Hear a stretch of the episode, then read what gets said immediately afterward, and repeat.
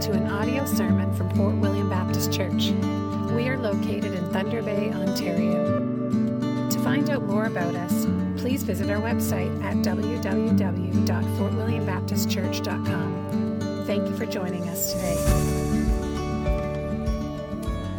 Brothers and sisters, would you grab your Bibles this morning and would you turn in your Bible to the book of 1 Peter? And we're going to be looking at chapter 5 this morning, verses 1 through 4. So 1 Peter chapter 5 verses 1 through 4. So we're in the middle of a little mini series, and the mini series is called Life in the Church. And the goal of this series is, is simple. We just want to take uh, matters of the church, doctrines of the church, pick them up, look at them, give fresh examination to them, and try to apply these matters to our lives together as a people. And so we began this series two weeks ago when we looked at the matter of, of baptism. What is baptism? Well, when the gospel is preached, Jesus, Jesus died, he was raised, he's coming. He is the Lord of Lords, the King of Kings. That's the gospel. Commands come with it. Repent, believe, be baptized. And so what is baptism? It's how we respond to the gospel. We get baptized. We identify with Jesus. It's part of the process of becoming a Christian. Then last Sunday, we looked at church membership. So baptism takes us somewhere, it takes us into the body of Christ. And church membership is all about the matter of discipleship, learning to follow Jesus. So in church membership, the baptized believer says, Dear church, I want to learn Jesus in the midst of you. And the church says to the baptized believer, We're going to oversee your discipleship and we're going to grow together up into Jesus.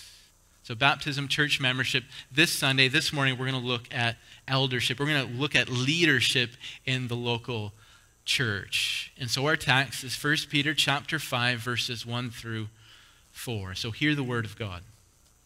Peter writes, I exhort the elders among you as a fellow elder and a witness of the sufferings of Christ, as well as a partaker in the glory that is going to be revealed. Shepherd the flock of God that is among you exercising oversight, not under compulsion, but willingly, as God would have you. Not for shameful gain, but eagerly, not domineering over those in your charge, but being examples to the flock. And when the chief shepherd appears, you will receive the crown, you will receive the unfading crown of glory. Oh, Father, we do pray that you would bless the reading and the preaching of your word. We need it. Amen. So we can begin our, our, our look at leadership in the local church, eldership, by just making two basic observations on the verses we just read. And the first observation is this very basic elders need instruction. Elders need instruction. And that's a humbling way to put it. Notice what I said there. I didn't say elders can benefit from instruction or elders need to consult instruction from time to time. No, I said elders need instruction.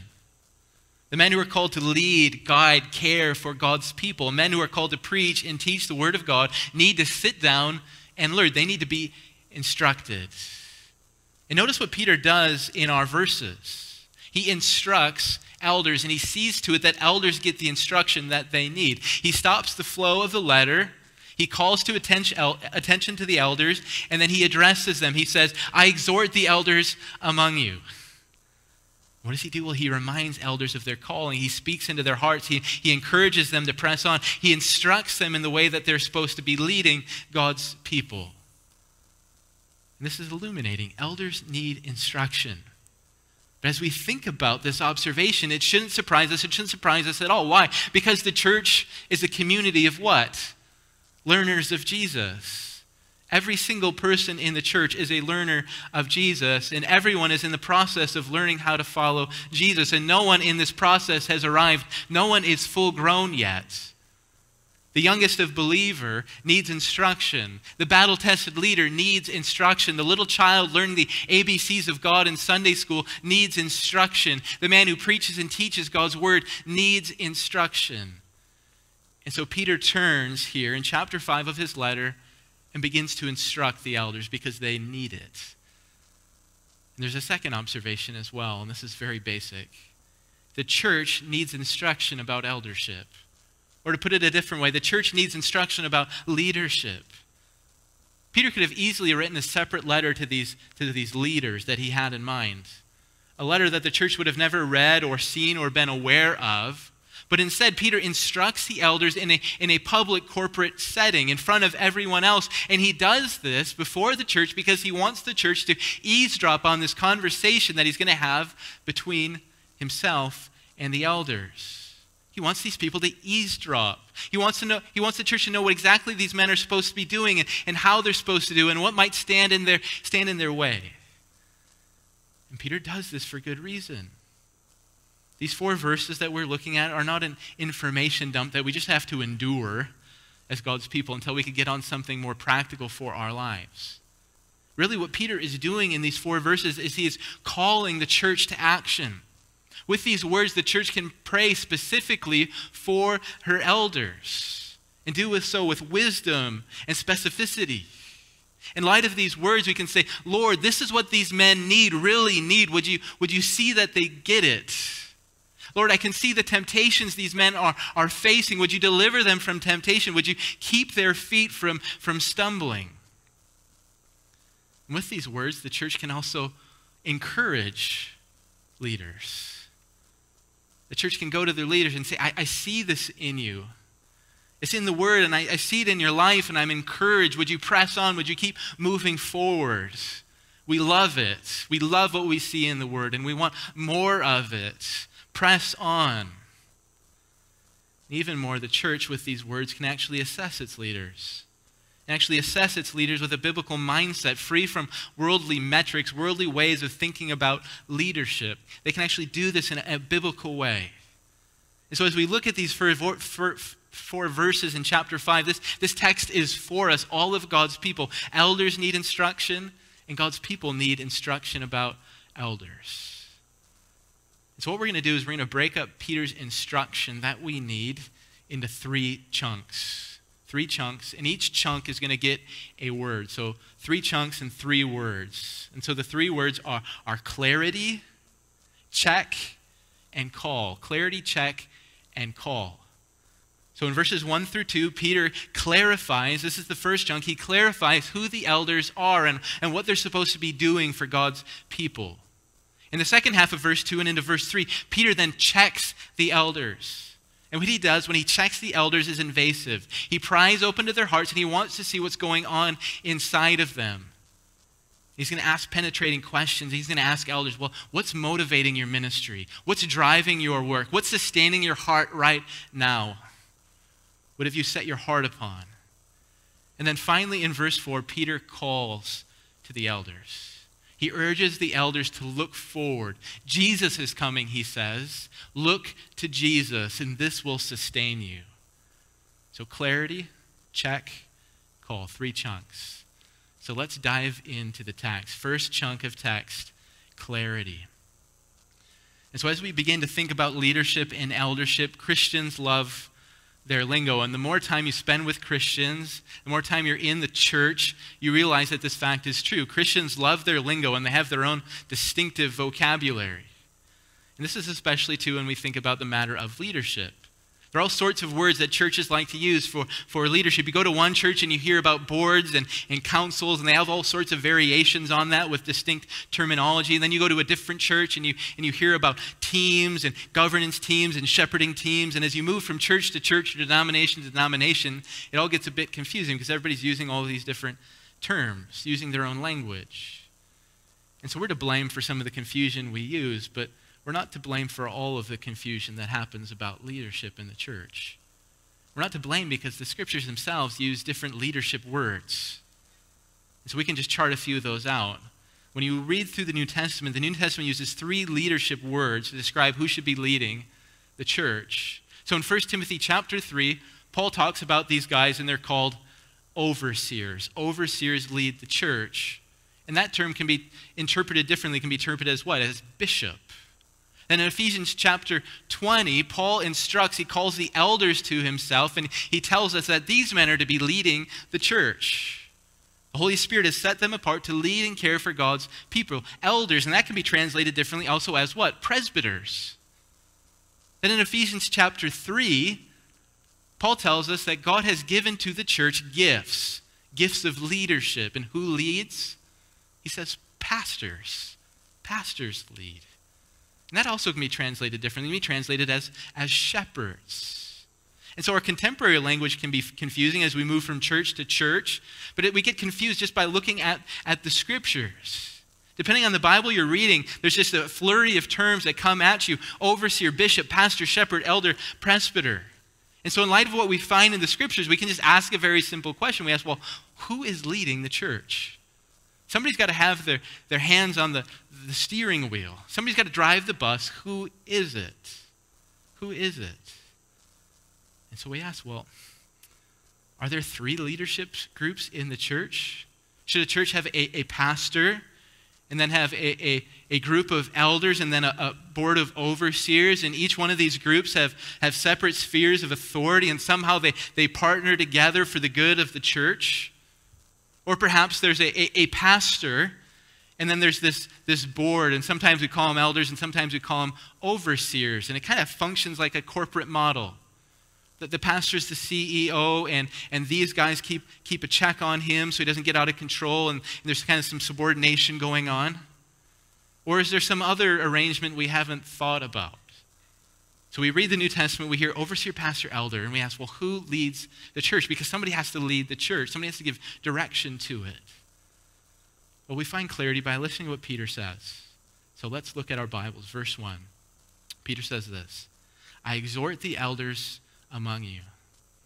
So Peter has a specific group of men in mind, and they're called elders and he's exhorting them. That means he wants them to do something. He's speaking in such a way that he wants to motivate these men to get a task done. And so, what does he want these men to get done?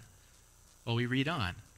Peter says, I exhort the elders among you as a fellow elder and a witness of the sufferings of Christ, as well as a partaker in the glory that's going to be revealed, shepherd the flock of God. So we have elders, and they're called to do this. They're called to shepherd the flock of God. And Peter wants us to think about this imagery because it's rich. Who are the people of God? They are the sheep of God, they are a flock of God.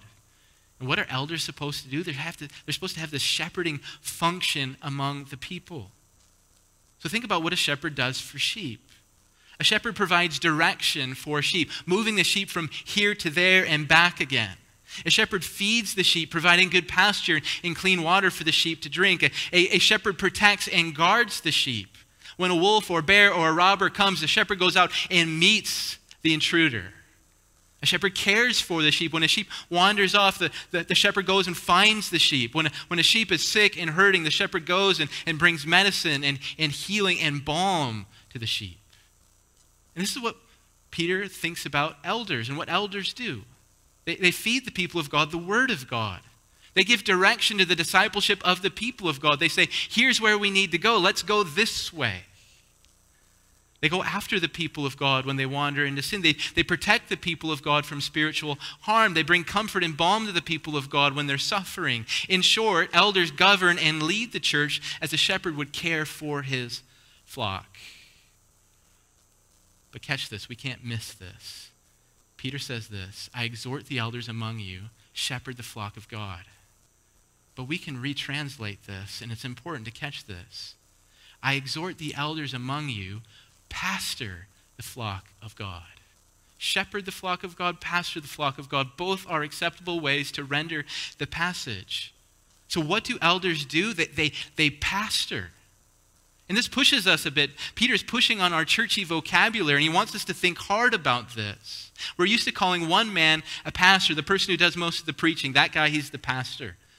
That guy who has the job at the church and gets paid, that guy's the pastor. But according to Peter, for following what he is saying, every elder is a pastor and has been called and set apart to do what? To do pastoral work. And so as we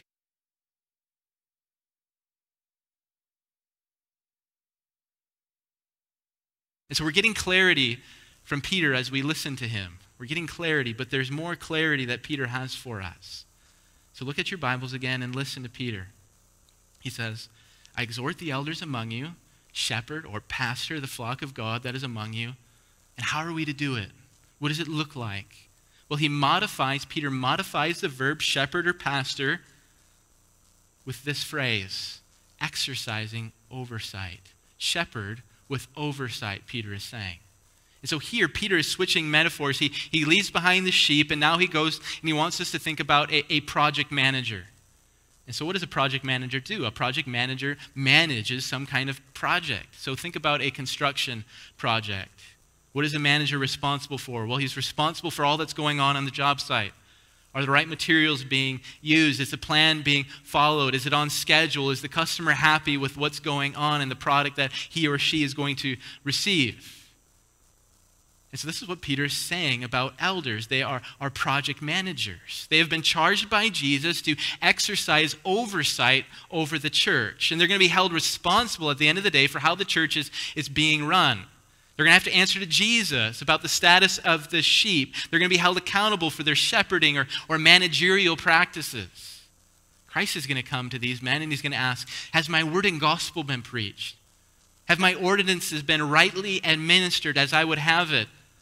Have my instructions been followed in this congregation? Have these people been loved, exhorted, encouraged, reproved, rebuked as I would, I would have it?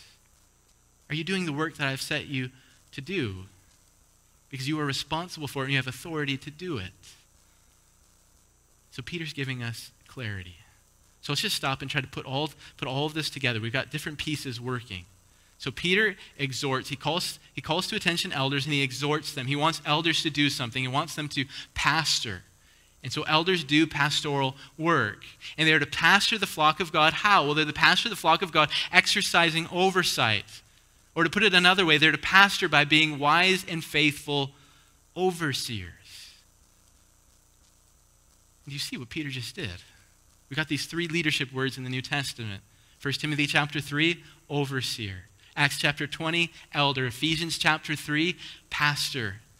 what does Peter do? He takes all of these, these leadership terms and he puts them into one concise statement. He gives us clarity. Elders are overseers. Overseers are pastors. Pastors are elders. And however you want to pair these words around, they, they all point to the same office of leadership in the church. And so Peter just sorted out our theology, and this is so helpful for us. But we have to be clear as we're looking into Peter's words this morning, this was not the main purpose of his writing. He does give us clarity, but he's aiming at something else. And he's aiming at this. He desires to pastor these pastors, he desires to do some pastoral work himself. And he can do this because he himself is a pastor. Look at verse 1. Peter says this I am a fellow elder. And as a fellow elder, Peter knows all the ins and outs of pastoral ministry. He knows the joys of pastoral ministry, what makes pastors happy, and he knows the suffering that accompanies pastoral ministry and the temptations and the struggles. He knows it all. And Peter captures this range of diversity as he describes himself. He says he's a fellow elder. He says also that he's a witness of the sufferings of Christ, as well as a partaker in the glory that is going to be revealed. He knows suffering and he knows glory. He's seen both, he's experienced both, and he's writing from that perspective to pastor other pastors. And so Peter begins to pastor the pastors by providing three spiritual checks. Now, as we think about these checks, they're, they're inward. Peter is digging into the heart of the elders, and he's asking, What drives you, elder? What is, what's getting you up in the morning, elder? What keeps you putting one foot in front of another, elder? What's, what's, getting, you at, what's getting you up in your ministry? And Peter does this for good reason. Why? Because if the heart is corrupted, if it's being driven by ungodly motivations, what's going to happen? Soon and without fail, going be, there's going to be a harvest of bad fruit. And so he wants to dig into these men's hearts and see what's actually going on in there. So let's follow Peter as he does this. So we find the first check in verse 2. And he simply asks this question Elder, are you disinterested? So he writes, Shepherd the flock of God that is among you, exercising oversight, not under compulsion, but willingly as God would have you. So he contrasts two words compulsion and willingly. And he does this for good reason. Elders must not lead by a sense of compulsion, rather, they must have a willing heart. In essence, Peter is asking these men Are you disinterested in the work that God has called you to do? And this is a searching question. Because here, Peter bypasses the matter of results and cuts right to the heart. He, he steps aside. He doesn't look at the matter of checklists and performance assessments. He squares up and he drills the elder reading his letter and he says, Do you shepherd because you have to? Do you shepherd because you have to?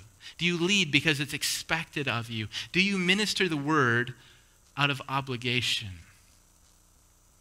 Now, notice what Peter is doing as he's pressing on these men.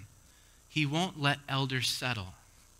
He won't let these men get comfortable. He declares that they must make war on compulsion. There can be no contentment with a, a duty driven work. There has to be willingness. There has to be this sincere zeal and desire for leadership, a burning desire to go and get the work of ministry done that must characterize leaders. Are you leading by compulsion or are you leading from a willing heart? Peter is asking.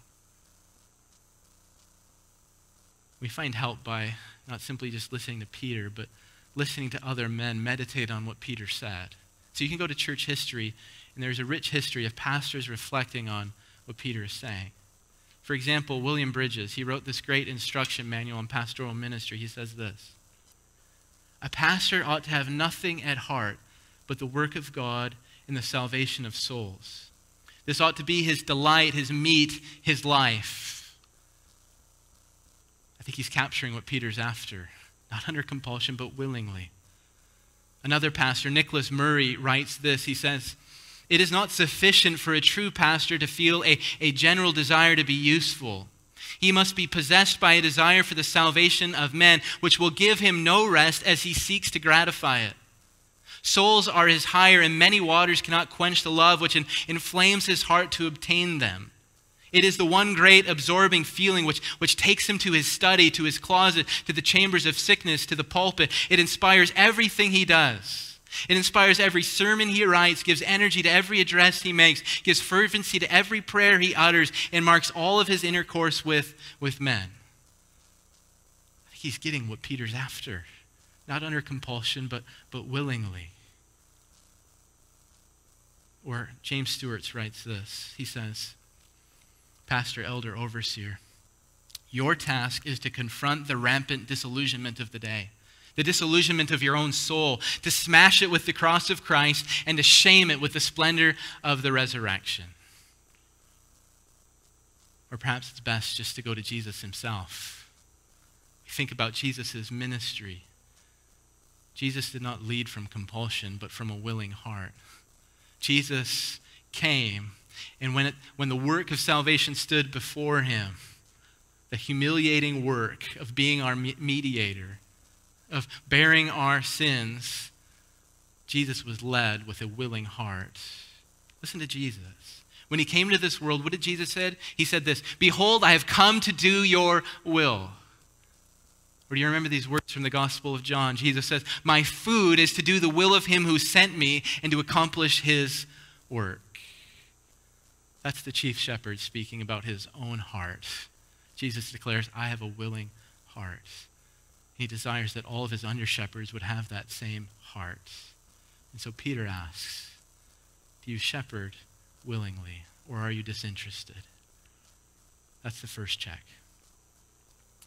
Second check is this Peter asks, Are you a taker? Are you a taker? And we find this check in verse 2. Peter writes, Not for shameful gain, but eagerly. And again, Peter sets this check up with a, a contrast shameful gain, eagerly. An elder, an elder is not to labor for greedy gain, instead, he must labor eagerly. And the point that Peter's after is easy to get. An elder must not labor to get, but to give. An elder must not labor to take, but to impart, to give away. So Peter's asking the very simple question Elder, is your ministry characterized, your heart in it all by taking or by giving? As we try to think through and apply what Peter is saying, there's so many ways to apply it. We are creative as sinners, and we invent all sorts of new ways to take and not give. This doesn't have to do with money. If you have the King James Version, filthy lucre. One can labor as one who is greedy for what? Recognition.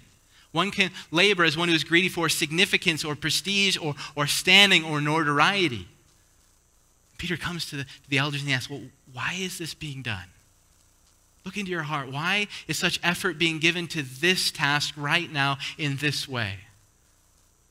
Is it so that you might take or that you might give?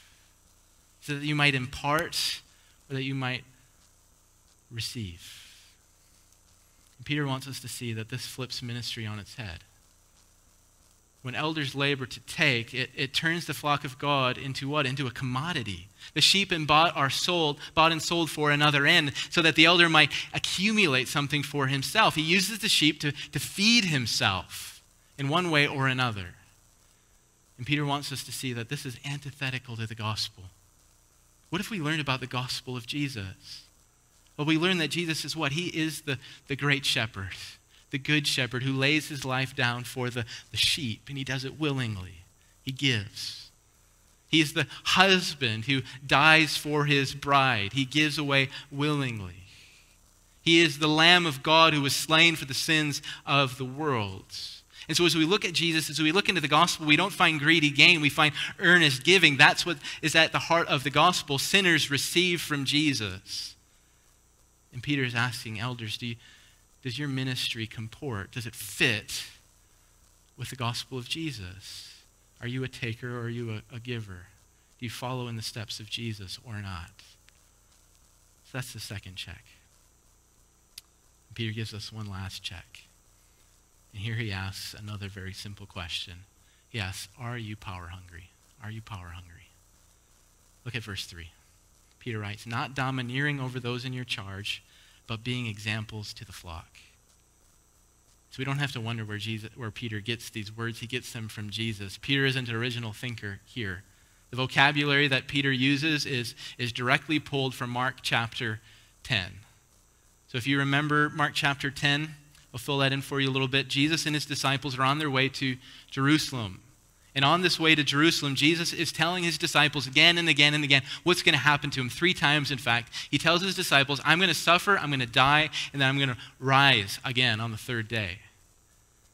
But if you know this story, Jesus' disciples can't make sense of what's going on. They don't understand Jesus. In fact, it seems like when Jesus preaches the gospel that he's going to suffer and die, it provokes his disciples to sin. Because every time Jesus says this gospel message, these men do something really stupid. And we find this in, in Mark chapter 10. So Jesus preaches the gospel to them. He's going to suffer and die. James and John come up to Jesus and they say this Jesus, can we sit at your right and your left hands when you come in power? In the day of the kingdom, can we have spot number one and spot number, number two? And what happens? Well, the other disciples hear what James and John are asking, and they get angry. They're mad. They're riled up. Why? Because these guys are acing them out of the spots that, that they wanted. But listen to what Jesus says, and this is where Peter gets this, this check, this language. Mark chapter 10, verses 42 through 44. Jesus says, You know that those who are considered rulers of the Gentiles lord it over them, and their great ones exercise authority over them. But it shall not be so among you. But whoever would be great among you must be your servant, and whoever would be first among you must be slave of all. What's happening here? Well, Jesus is telling us the, the ungodly, they gobble up power and authority, and they gobble up power and authority. Why? So that they might subject others. And this is what James and John were doing. They wanted spots number one and two. Why? So they'd be at the front of the pack and that they could have these spots of authority, glory so they could subject the other disciples. And why were the other 10 disciples angry? Because they weren't getting spots number one and two. They were going to be at the end of the line. They wanted those spots of power and authority for themselves. And it's from this experience that Peter starts digging into the hearts of elders.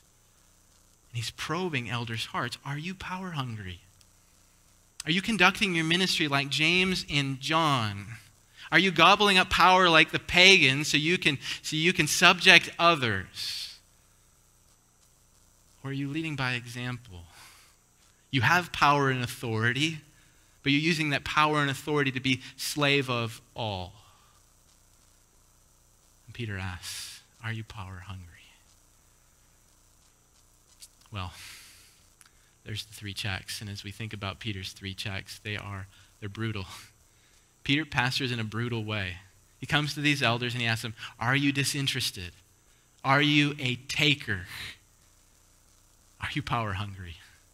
And as we think about these three checks, there is no one who can make it through these three checks unscathed.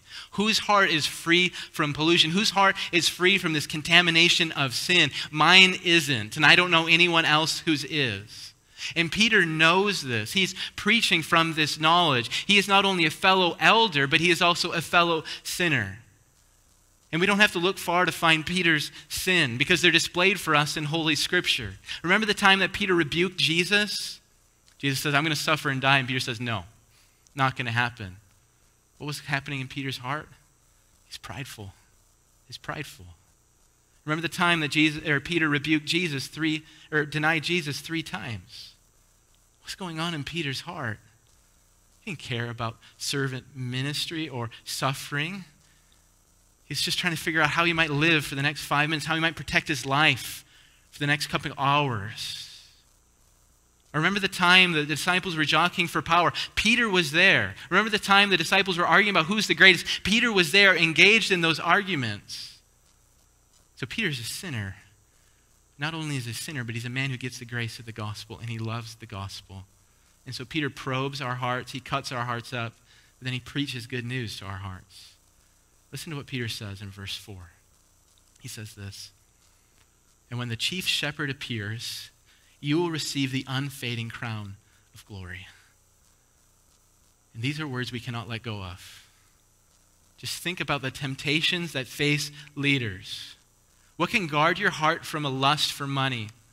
What's going to cause you to go sacrifice again and again and again for the good of others? What's going to cause you to be patient when everything's irritating you? What's going to cause you to go again and again to, to serve? What's going to, what's going to do this in your heart? Well, it has to be something greater than money. It has to have something more, more that'll last longer than fame. It has to have more allure than, than power itself. And, and here in, in verse 4, Peter tells us what it is.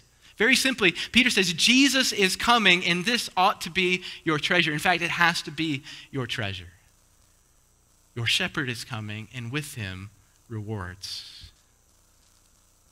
So, the only way to minister, the only way to minister as Jesus would have us, is to do it with both eyes set on the end of the story. The only way to work that pleases God is to work with the knowledge that Christ is coming, that the shepherd is not far away. The only way to serve Christ is to know that Christ has rewards far greater than you can find in this present hour, greater than fame or power or money or prestige or anything else that you might set your heart upon. To put it simply and, and clearly, elder, you have to be supremely concerned with Jesus himself. As you pastor, what do you need to do? You need to look at your pastor. As you oversee the church of God, you need to look to the overseer of your soul. As you elder God's people, you need to look to your older brother, Jesus himself. And it's when we live here and stay here that we find success and faithfulness and fruitfulness.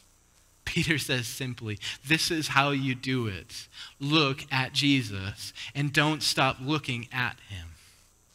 That's Peter's call, and it is a great call. So I want to end on this note. I want to address God's people, and I want to address elders. And so we began this way, but it's good to finish this way. Brothers and sisters, you need this instruction. And I hope that this passage will fuel your prayers. Jesus, these are the temptations facing these men. Would you keep them from these temptations? Keep their feet from stumbling. Jesus, this what these men need. Would you give it to them? And so we need your prayers. I need your prayers. The rest of the elders need your prayers. Would you be faithful in praying for us from these four verses? May they shape your prayer life as you think about God's people and the elders set over you. And lastly, elders, brothers, Peter cuts us up. He beats us up, and it's good to get beat up and then experience the gospel again. But there's really only one thing we can do in light of what Peter says we must turn to God. That's all we can do. We can turn to God. 2 Corinthians chapter 3 verses 5 through 6 have to carry the day for us. The Apostle Paul says this We are not sufficient in ourselves to claim anything as coming from us, but our sufficiency is from God, who has made us sufficient to be ministers a new covenant. Turn to God. Let's pray. Oh, Father, we give thanks for your word. We need it. You instruct us in so many practical ways, and we thank you for this instruction on leadership. And we pray that as we reflect on these words, you would change our heart as a people. That elders would lead as you would have us, as described here. And that the church would follow the example set before them. Would you meet us? Would you apply this word? We pray this in Jesus' name. Amen.